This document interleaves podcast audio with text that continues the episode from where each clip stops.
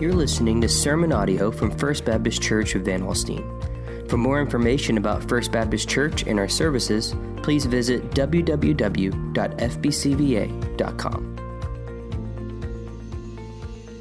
Amen. Well, good morning. Good to see you today. I love to worship with you. Um, always good to see uh, new faces, meet new friends. And if we've not met, um, my name is Mike Lovely. I have the privilege of uh, being the lead pastor of this great church, um, a generous church. And I say this um, with the sense of pastoral pride uh, for my First Baptist family. Uh, we try to put before you regularly uh, opportunities and ways and pathways for you to practice gospel generosity. Uh, and we have missions partners literally around the world, and uh, it's always good to meet uh, new friends uh, that have the same heart and the same passion that we do for the sake of the gospel. Uh, and if you were here, if you were not here last week and missed uh, our presentation of provision partners, I want to, to, to kind of point your direction over to that wall. I know some of you can't see it from where you're sitting right now, but uh, we highlighted four areas uh, tangible ways in which you can give toward the Joshua Project. We recognize that many of you have been giving for a long time now toward the Joshua Project, but these are some areas uh, where you can give. And uh, I know for a fact that we had some reach out this past week and say, I want to I wanna sponsor one of those kids' rooms. And uh, so there are ways for you to do that. Uh, and if you missed last week's presentation from John Williamson, who's been the administrator of Joshua Project for uh, several years now, in fact, um, then you can uh, see that online. Uh, the video of that section of the service was, is placed online now. It's on the app as well uh, through the Joshua Project page. And so I would encourage you to check that out and prayerfully consider what part God would have you play as we are nearing completion. Uh, Lord willing, we'll be in that, that new space in the fall of this year. And so I hope that you are praying about that and God's timing and, and all of that. Uh, well, I guess today really officially kind of kicks off the summer, right? Uh, Memorial Day weekend. And uh, with that in mind, I just I do want to encourage you to pray for kids going to camp, especially. I know if, uh, if we were to all share our testimonies uh, this morning of faith in Christ, many of you would say it was through a camp ministry that you came to know Christ uh, as your Savior. Uh, and if it wasn't uh, in that particular setting, maybe God planted seeds, gospel seeds in your life in that context. And so uh, I know it's important to, uh, to some of our own people serving in camp ministry. Uh, two of my adult kids have served in camp ministry. Um, we've got uh, Jaden Servati, one of our staff kids, took off the day after her high school graduation to go serve in camp ministry in Van, Texas this summer. And so uh, very, very important. Those are not just weeks that we stick on the calendar so kids have something to do, okay? Um, there's some sacrifice involved in that, and so I, I hope that you uh, realize uh, how important these weeks are in their lives. Uh, I look forward to going down uh, every evening to kids' camp. Our kids will just be at Lake Lavon uh, encampment uh, outside of Princeton, and so I drive down every evening and lead church group devotions down there with them, and always enjoy getting to hang out with the kids uh, in that setting. And so, looking forward to a great couple of weeks. Well, we're in John chapter 6 this morning. If you have your Bibles, I would invite you to turn there with me. And in our current uh, sermon series, Person of Interest, uh, we're wrapping up John chapter 6 today. We'll be in verses 60 through 71. Uh, this is a sermon series that we started actually uh, at the end of last year. And so it's taken us this long just to get through chapter 6 uh, of John's Gospel. Uh, and I would remind you that uh, we're going to pause now uh, after today, and we're going to look at the Psalms this summer, a summer in the Psalms, and we're going to be looking at the different genres of, of Psalms that are found there. And then we'll return, Lord willing, in the fall with John chapter 7 and continue our study of John's Gospel. But in both uh, John chapter 5 and chapter 6, uh, we find this narration of a rejection of Jesus. In the earlier chapters, we find that, that, that Jesus was more broadly accepted. Uh, it had kind of a, a, positive tone in a sense, but then something shifted, something changed as we moved into chapter 5. And uh, among the Judeans there in John chapter 5, we see Jesus uh, kind of against the world. That's where we start to see some opposition uh, to, his, uh, to his purpose, to his mission, uh, to his message. And Uh, and so we remember there, there was a man healed who didn't even really have uh, much of an interest in following Jesus. And then in John chapter 6, where we've been for the last several weeks, the rejection of Jesus doesn't, doesn't come from like a hostile enemy, but from people who have followed and sought after Jesus, or people that we would say were at least a part of the crowd. Uh, and so we find this warning, not really uh, to those who are outside, um, opposing Jesus from the outside, as it were, but really as a warning to those who are following Jesus, who are in that crowd, urging us to continue following Jesus even when it becomes difficult, when it becomes challenging. And yet, the thing I love about this section of Scripture is that it doesn't drive us to a place of despair, uh, to discourage us. Um, in fact, uh, what, we what we do is we find ourselves resting upon the promises of God.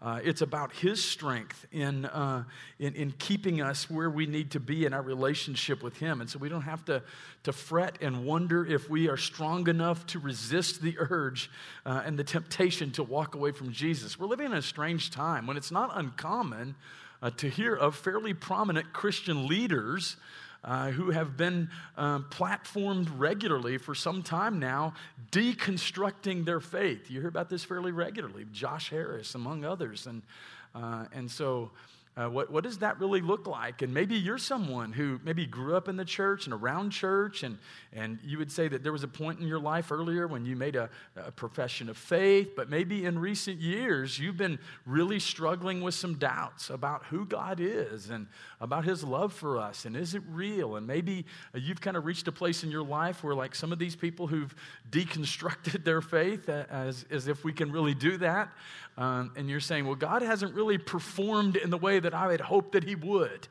Uh, my life isn't turning out the way that I had hoped that it would. Uh, and so maybe you find yourself like, like some of these people in the crowd there with Jesus in John chapter 6. Um, you, you attend church at least semi regularly.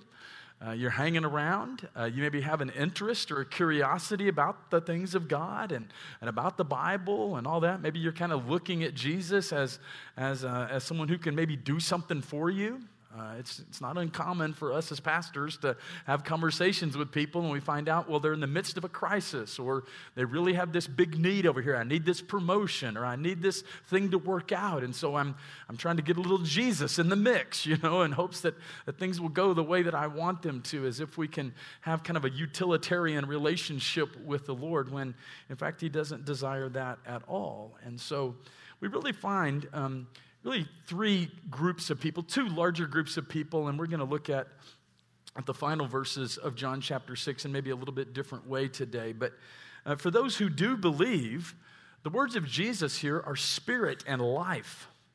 And they assure us of the reality of our faith and drive us away from that, uh, uh that possibility of, uh, of apostasy. And so fundamentally, we would say that the message of our text today in these final 11 verses of John chapter 6 is that Jesus graciously preserves his people by promises, by assurances, and warnings. So let's look at it together, picking it up in verse number 60 of John chapter 6. When many of his disciples heard it, they said, This is a hard saying. Who can listen to it?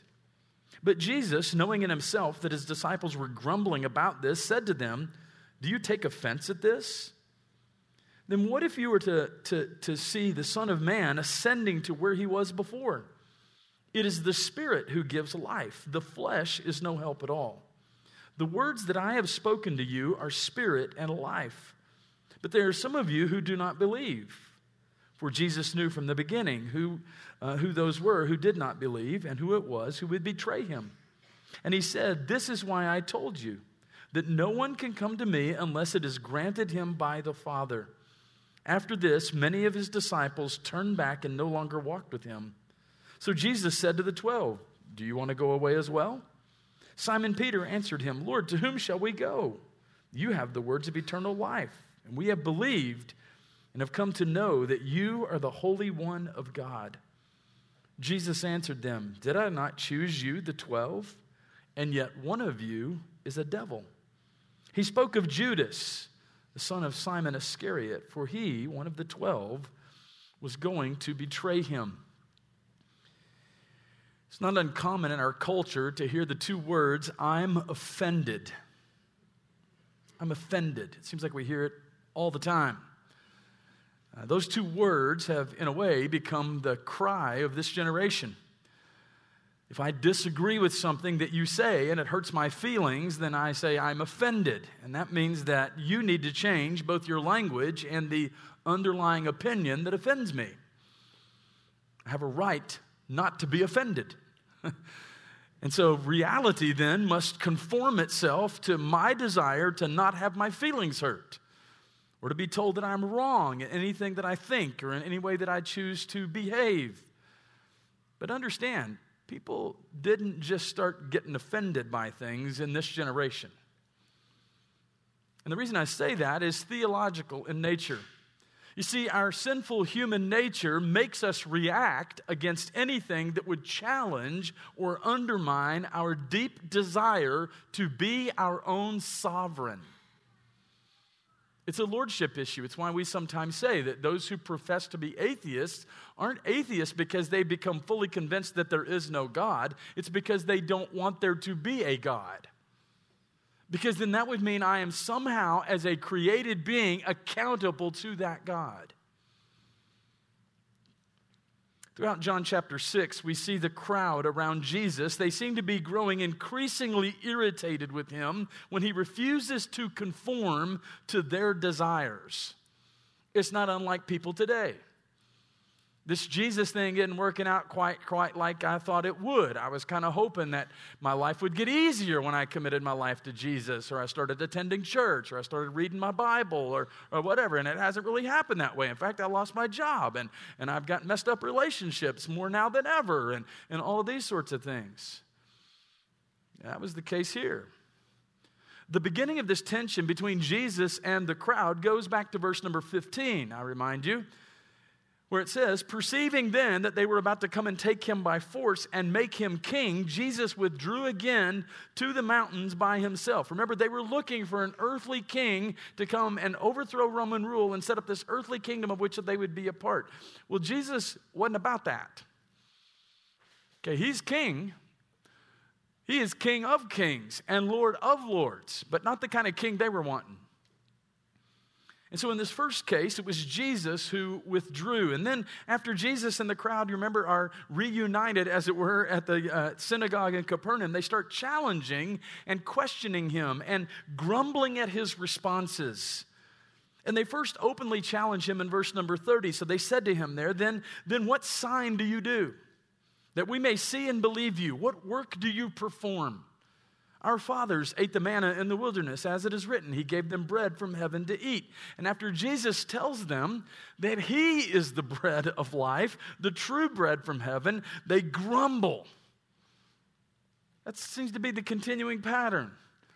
Verse 41 So the Jews grumbled about him because he said, I am the bread that came down from heaven. And this grumbling continues and it intensifies into a dispute in verse number 52, where it says, The Jews then disputed among themselves, saying, How can this man give us his flesh to eat? They found this incredulous. And finally, from questioning and challenging to grumbling and disputing, they begin to reject Jesus and his words more overtly. In verses 60 and 61, I want us to look at those again. It says, When many of the disciples heard it, they said, This is a hard saying. Who can listen to it? But Jesus, knowing in himself that his disciples were grumbling about this, said to them, Do you take offense at this? They were saying, I'm offended. I'm offended, right? They don't even want to listen to what Jesus is saying. They're like, I, I, I can't. I can't. And Jesus knows they're offended. And so here's what we need to see though they're not offended because they do not understand what Jesus is saying, but because they do. While Jesus has certainly pushed the limits of what would be considered acceptable imagery for a Jewish audience by talking about eating flesh and drinking blood, they are more offended by who Jesus claims to be and by what he has said about their need for him than they are about any confusion over his language. It actually reminds me of one of my, my favorite Tim Keller quotes. Tim Keller, who uh, just recently went to be with the Lord, uh, greatly influenced um, those of us in pastoral circles, particularly, and have benefited greatly from his ministry and, uh, and his preaching. But he said this about the gospel The gospel is that we are more sinful and flawed in ourselves than we ever dared believe. And yet, at the very same time, we are more loved and accepted in Jesus Christ than we ever dared hope. I want you to listen to those words again. The gospel is that we are more sinful and flawed in ourselves than we ever dared believe. Yet at the very same time, more loved and accepted in Jesus Christ than we ever dared hope.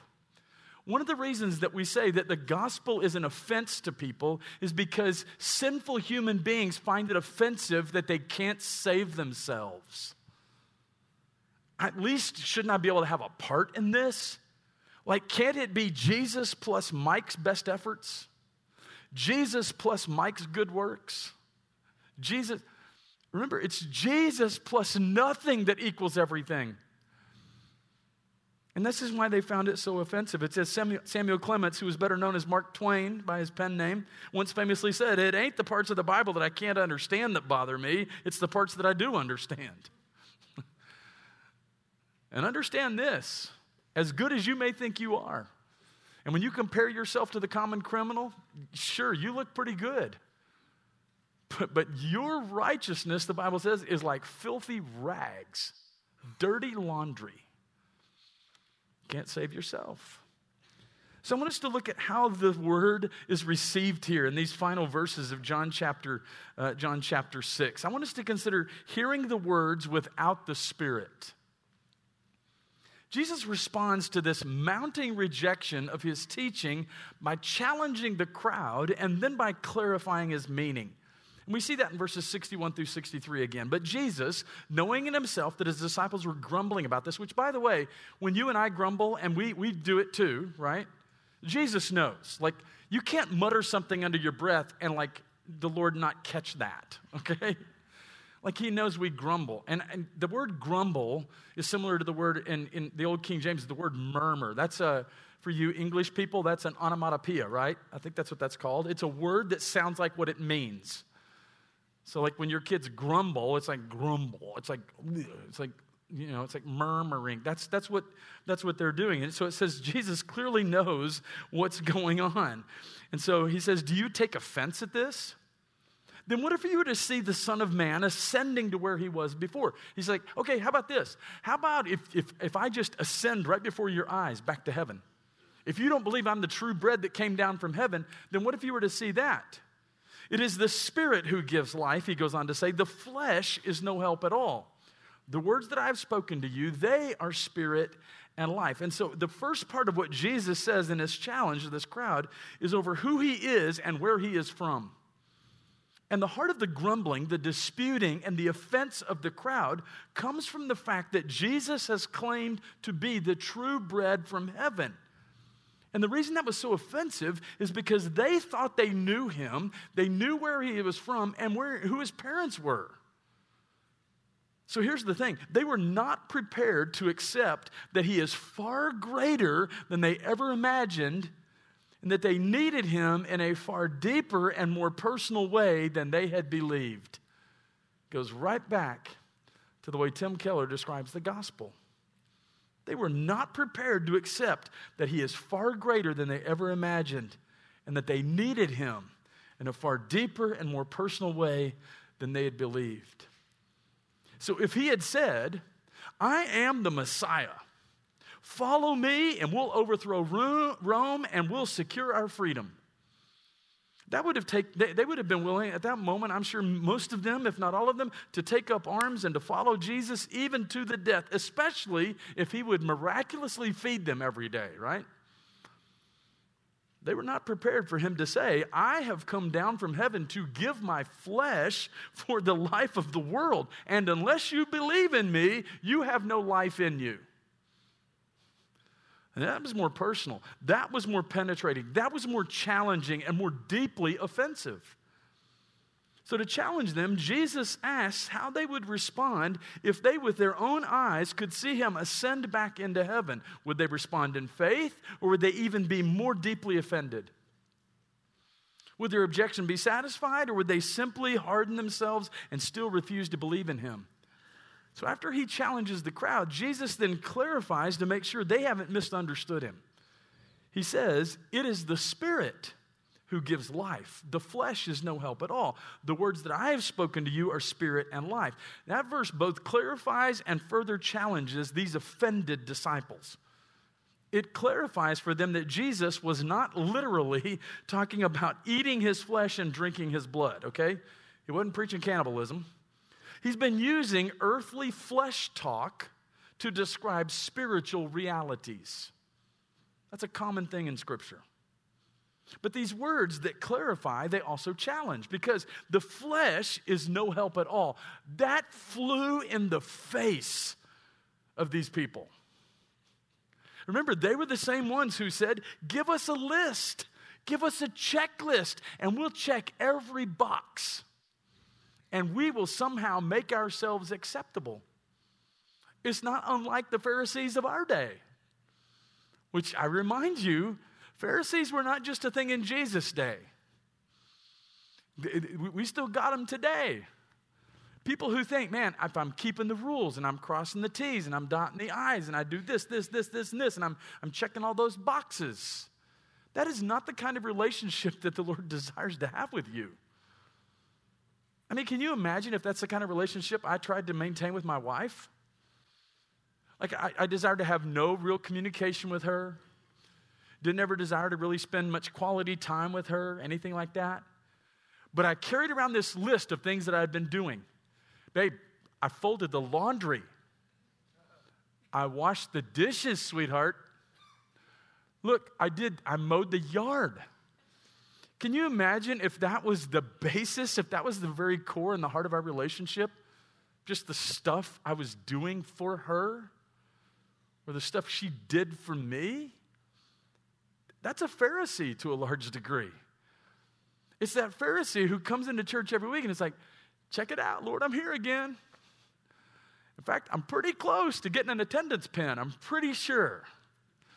Hey, hey, I'm not, I'm not, I'm not trying to discourage you from coming to church. But, but, but I want you to see what is happening here with these people.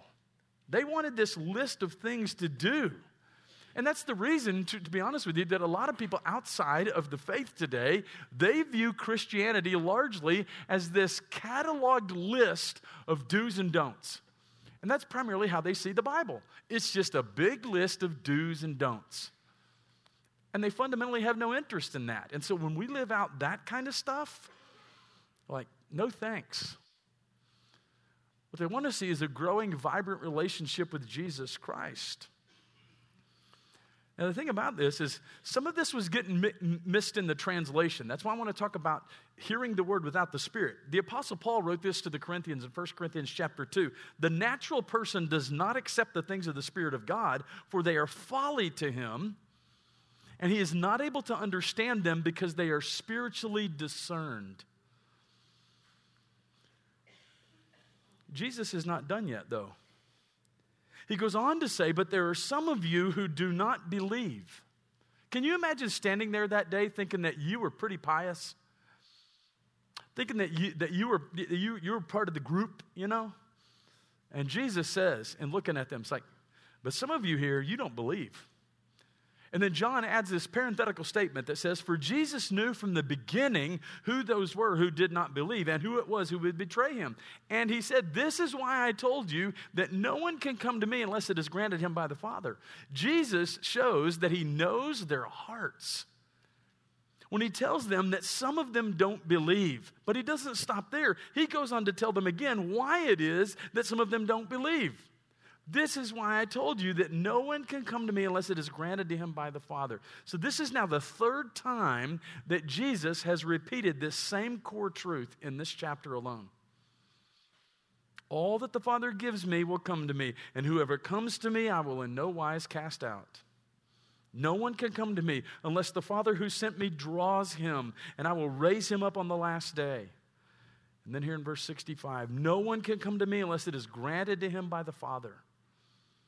And notice what happens now. With this third statement of the truth that salvation is God's work and is impossible apart from him, we get a what appears to be a mass exodus of so-called disciples. Pretenders. Pretenders. There was a time not too many years ago in youth ministry culture uh, where it was not uncommon uh, to set up a scenario uh, that would, uh, that, that would uh, appear that we were living in a persecuted country. You'd like do this evening, and it would be like you want to focus on the persecuted church and everything, and like you would have people, you know, maybe in costume or whatever, come in and say, "All right, everybody who wants to be a follower of Jesus, stand against that wall," and you know, and that kind of thing. I mean, it's just like, what, what would it take for me uh, to, to, to, to stop coming to church, for example? I mean, if it was something beyond just a, a you know, like a, a, an inconvenience, what if my faith was really challenged? What if I knew for the first time in my life here in the good old United States of America that I might truly be persecuted for my faith? And on this Memorial Day weekend, let us remember that there was a high price, the ultimate price paid by some individuals so that we can enjoy the freedoms that we have here. Freedoms that we often take for granted. I got here this morning. I, I drove the same route from my house, pulled over here and parked in the exact same parking spot that I park in over here by this bank, and I walked into this building. Never once thought about whether I was going to meet any kind of persecution for being here. I, I wasn't thinking that at all. And to be honest with you, I wasn't especially grateful for the freedom of being able to do so because it's so easy to take it for granted. And so we see the ranks here thinning a bit. Okay? There are these, these so called disciples, these, these pretenders. It says in verses 66 and 67 After this, many of his disciples turned back and no longer walked with him. So Jesus said to the twelve, do you want to go away as well? Jesus has now, it appears, uh, driven away almost all of these followers, the crowd. It's thinned. He has reduced this crowd from 5,000 men plus women and children down to like 12 is where the focus falls. And if you're keeping score, that's an attrition rate of 99.76%. By church growth standards, that ain't good. He's down to 0.24% of his original crowd. And then he turns to this small band, this 12, and he asks them, You want to go as well? We're going to separate the pretenders from the contenders, right? Doesn't Jesus know anything about church planting? I mean, he, he started off this chapter okay, right? With like 5,000 men plus women and children. That's a mega church by anybody's standards. Then he starts preaching the gospel and telling the truth. And he's, it's now we're focusing on 12. This is never going to work. How does he expect to start this worldwide movement?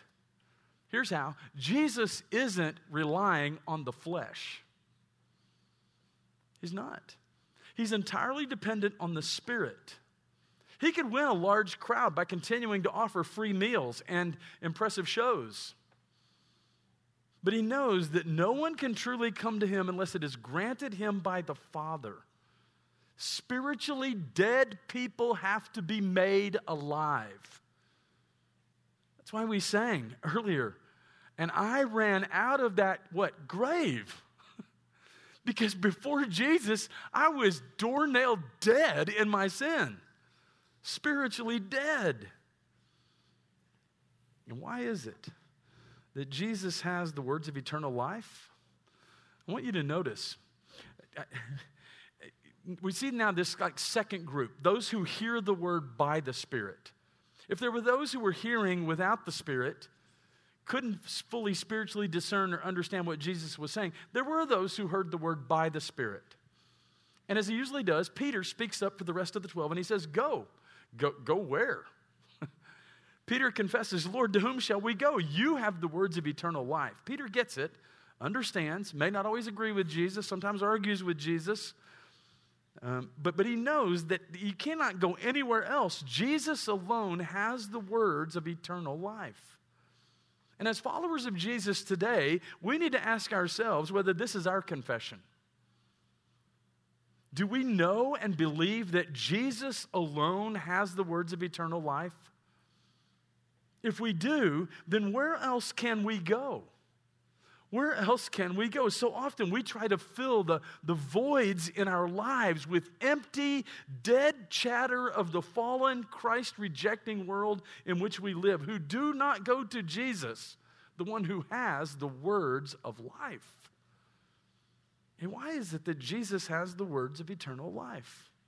Well, the second part of Peter's confession explains it. Verse 69 says, And we have believed and have come to know that you are the Holy One of God, the Messiah, the sent one. He knows that Jesus has the words of eternal life because he has believed, and he has come to know that Jesus is indeed the Holy One of God. And if that sounds like Peter's maybe bragging just a little bit, because I mean, he's a, you know, he, he's a pretty, he's a guy that's inclined to like open his mouth and insert his foot at times, right? J- Jesus makes it clear. He says, Did not I choose you, the 12? Peter's faith is certainly commendable, but it doesn't ultimately come from Peter. Peter has been given by the Father to the Son. So the Son has chosen him and will, will not cast him out, Scripture says. But then I want us to notice in verses 70 and 71, as we wrap things up here this morning, I want you to notice two key words nestled in those two verses, very important. It says, Jesus answered them, Did not I choose you, the twelve? And then notice the next two words. It'd be easy to just kind of fly over them. And yet, and yet, one of you is a devil. He spoke of Judas, son of Simon Iscariot, for he, one of the twelve, was going to betray him. Those two words introduce for us what is a very sobering conclusion to the end of this sixth chapter of John's gospel. And yet, Jesus spoke of Judas, the son of Simon the Iscariot, one of the twelve, who was going to betray him. We find out these words that the followers of Jesus had now been reduced from 5,000 plus to 12 to now 11. Why did John end this section of this gospel with this downer? Because you got to re- remember, chronologically speaking, it'll be somewhere around a year before Judas actually betrays Jesus. And yet, Jesus already sees what no one else yet sees that Judas is his betrayer. That's why it is so significant that Jesus washed all 12 of the disciples' feet. He washed the feet of the one he knew would betray him. Please join me.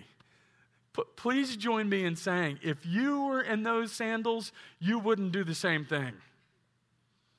If I knew what Jesus knew about Judas, I'd be like, you, you're fired. I'm sure not going to bend down and wash your feet. I ain't doing that. This all reinforces the central truth of this chapter that God is sovereign over all. Whether people are believing in Jesus, rejecting Jesus, betraying Jesus, God is sovereign over all. This is the key central lesson of John chapter 6.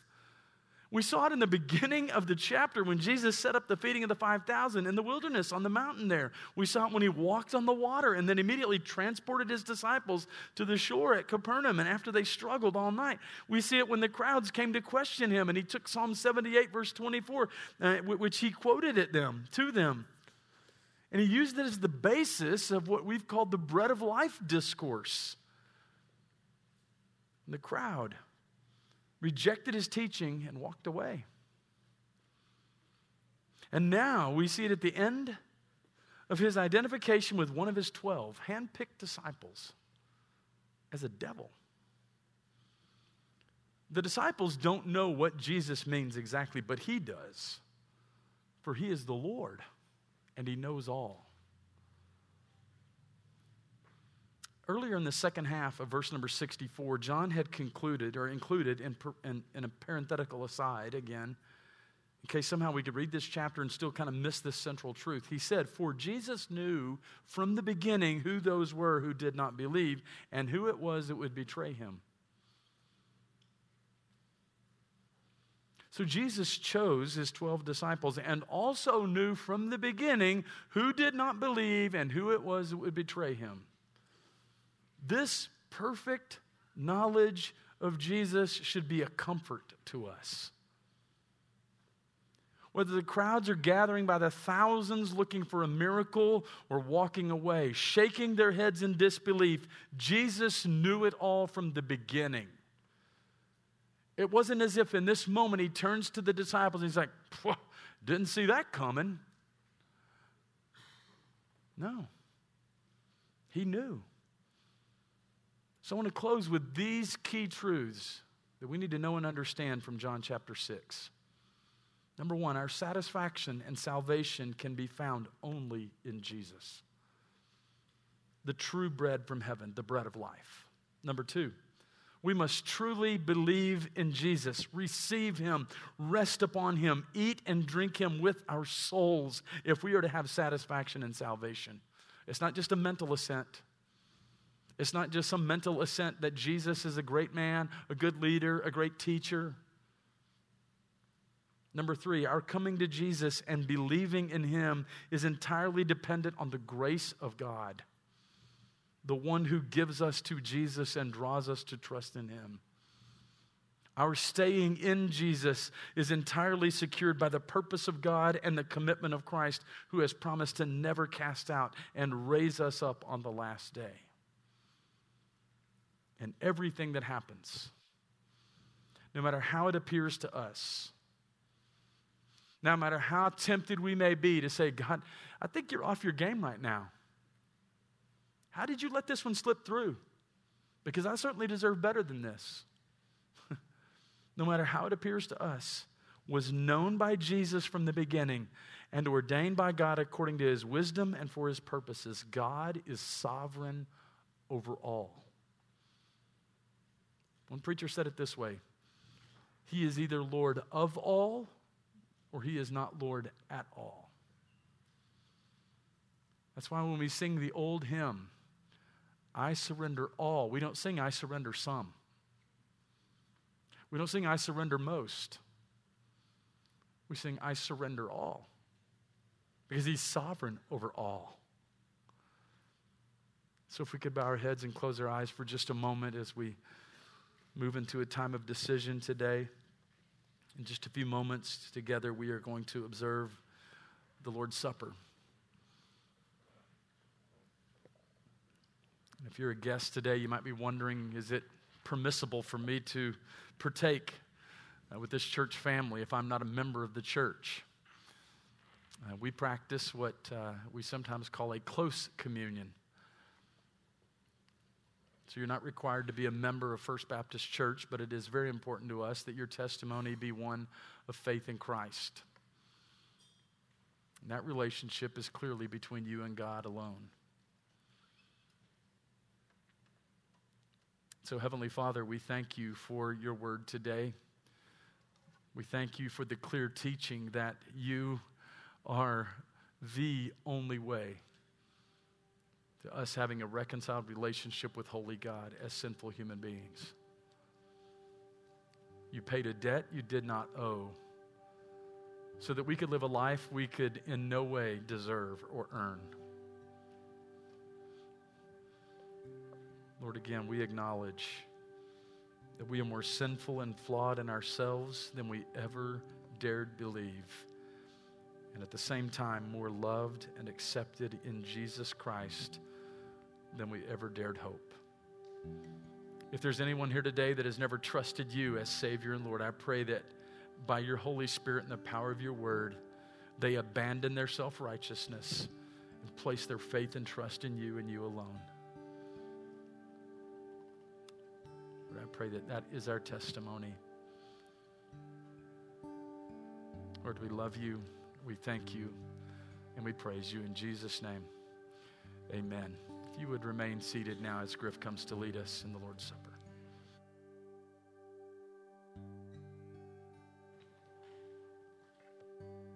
uh, the, the deacons will be coming by and passing out the elements. Just a little reminder, a little hint. Uh, want you to go ahead and you can open uh, the bread first. That's the way it works, and then uh, the cup after that. And so, this morning, uh, just as we've walked through the last five weeks through John chapter six, where Jesus proclaims he's the bread of life, I want to read some of those scriptures over us of what we're doing today and what this uh, what this means. And so.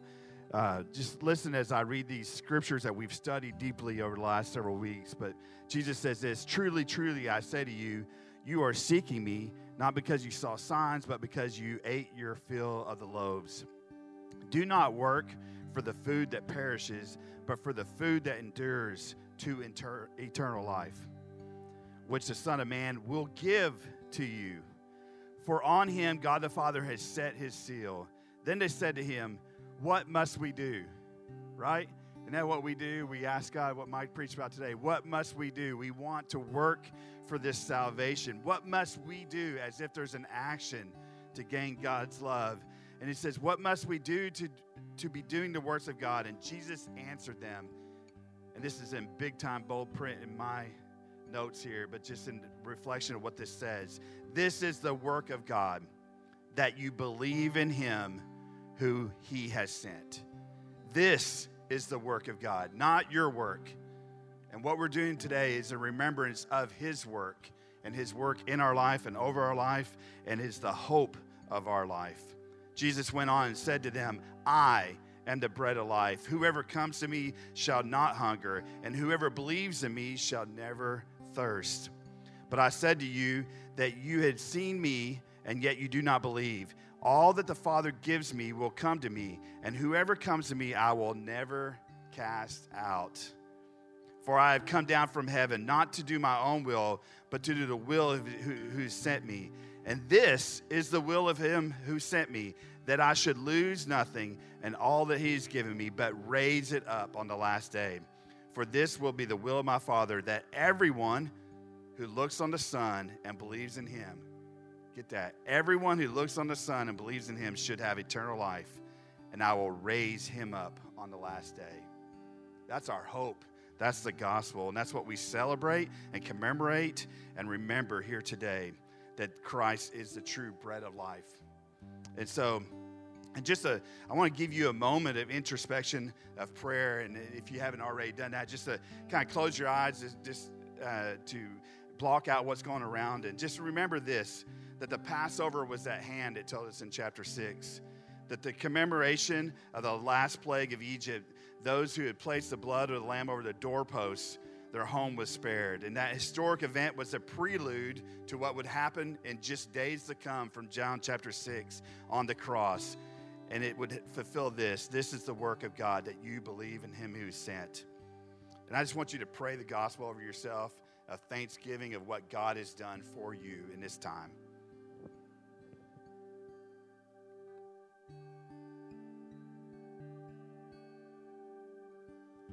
as we join us together, will you take your bread? And as Jesus said, take and eat. This is my body.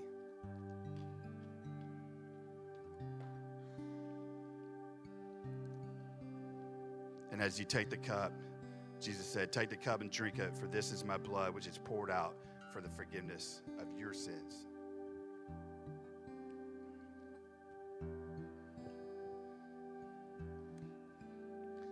In closing today, let's just thank God for this day.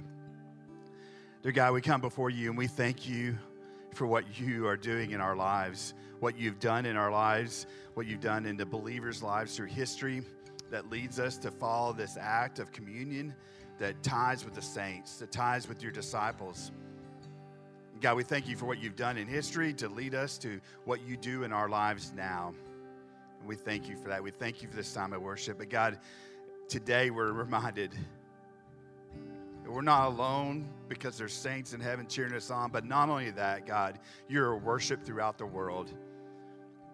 And we thank you for the languages that are honoring you today. They're lifting their voices up all throughout the world and worship you. And we get to join the, them and the angels in worshiping you today.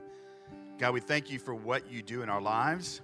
and how you impact our world and the world through our lives. And may you even do so in the days to come. And it's in your holy most awesome name I pray. Amen. Thank you for listening to this message from First Baptist Church of Van Alstyne. For more information about our church, visit www.fbcva.com.